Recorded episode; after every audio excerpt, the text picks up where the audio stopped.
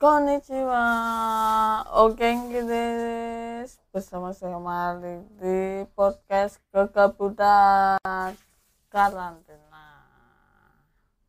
Bersama saya 30 menit ke depan kita akan membahas tentang kegabutan saya selama karantina. Semoga kalian yang di rumah aja selalu sehat dan masih tetap hidup. Haha mas ini adalah edisi tanggal 26 April 2020 saya akan membahas mengenai belajar lewat televisi. Ya belajar lewat televisi. Mungkin ini sudah dilakukan oleh pihak dari TVRI TVRI ya Televisi Republik Indonesia. Dan untuk ke depannya bisa dilakukan dari um, televisi swasta lainnya lah.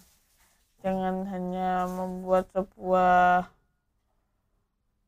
uh, reupload reupload dari media sosial itu ibaratnya seperti pembajakan Guys, saya selalu kawanku di situasi pandemi ini kita harus terus menjaga kebersihan diri dan kesehatannya. Kali ini saya akan membahas mengenai pembelajaran lewat televisi. Di situasi pandemi seperti ini, dianjurkan untuk selalu di rumah, jaga kesehatan dan kebersihan diri. Nah, karena di rumah aja melakukan karantina mandiri. Maka dari sekolah kerja kuliah dan lain-lainnya dilakukan di rumah kan maka dari itu banyak siswa dan anak-anak yang tidak masuk sekolah. Karena sekolah diliburkan. Karena waktu sekolah libur. Anak-anak banyak waktu yang di luangkan di rumah. Karena tidak sedikit orang yang juga tidak di rumah atau masih ada kegiatan bekerja di luar rumah. Maka banyak anak-anak yang tidak ada pengawasan melalui orang tua dan guru di sekolah dikarenakan masa karantina seperti ini. Jadi untuk meminimalis kecil dampak negatif dari internet dan melonjaknya kebutuhan kuota atau paket internet. Melanjutkan sekolah daring. Maka sebaiknya juga dilakukan melalui media elektronik seperti lainnya seperti televisi, radio, dan sebagainya lah.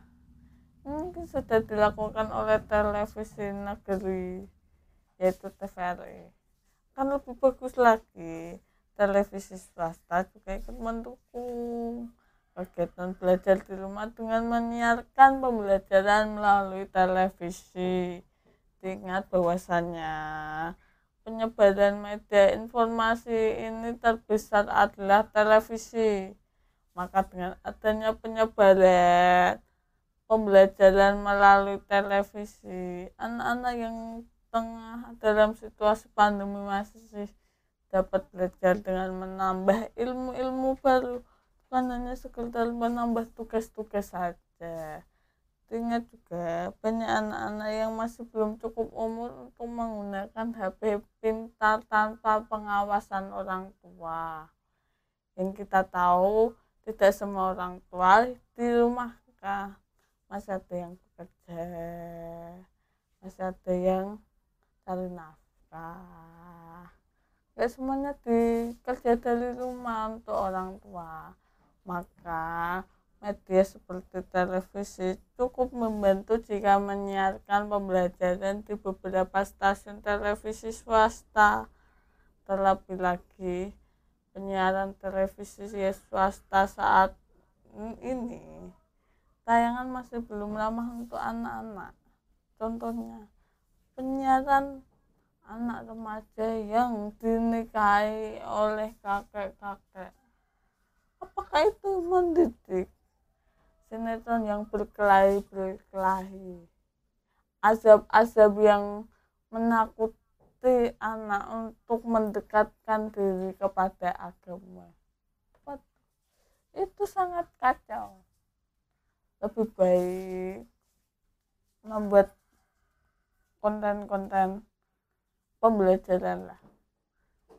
Sebagai media pembelajaran anak-anak yang tidak memegang HP pintar. Supaya tidak belajar melalui kelas dulu. Kelas analog juga bisa. Lalu televisi. Terlebih lagi tayangan-tayangan yang sekarang ini banyak talent-talent televisi yang diliburkan. Berdampak apa? Mereka mengambil hmm, apa namanya konten-konten dari media sosial tanpa sepengetahuan atau tanpa izin dari para pemilik Nah,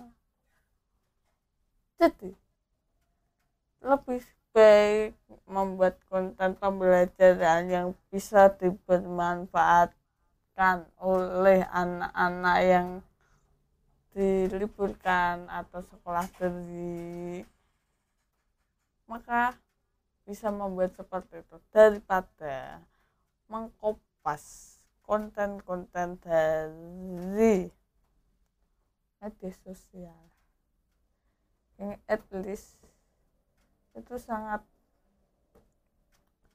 sangat merugikan. Merugikan dari mana? Toh itu juga cuma sebuah video. Lalu sebuah video.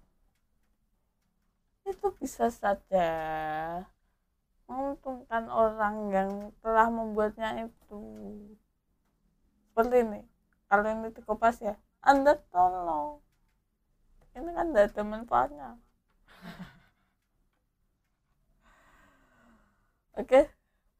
Terima kasih. Semoga doa saya didengar oleh Pak Khairul Tanjung.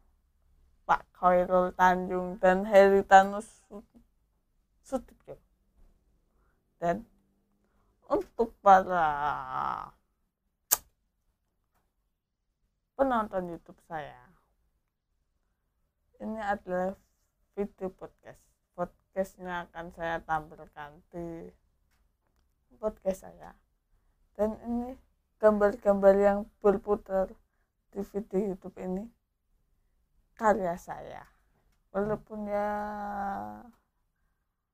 sederhana.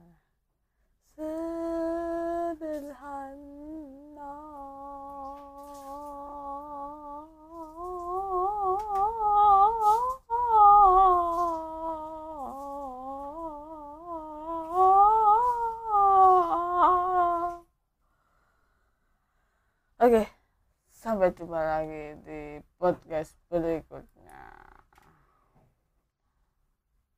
Lah, 8 menit.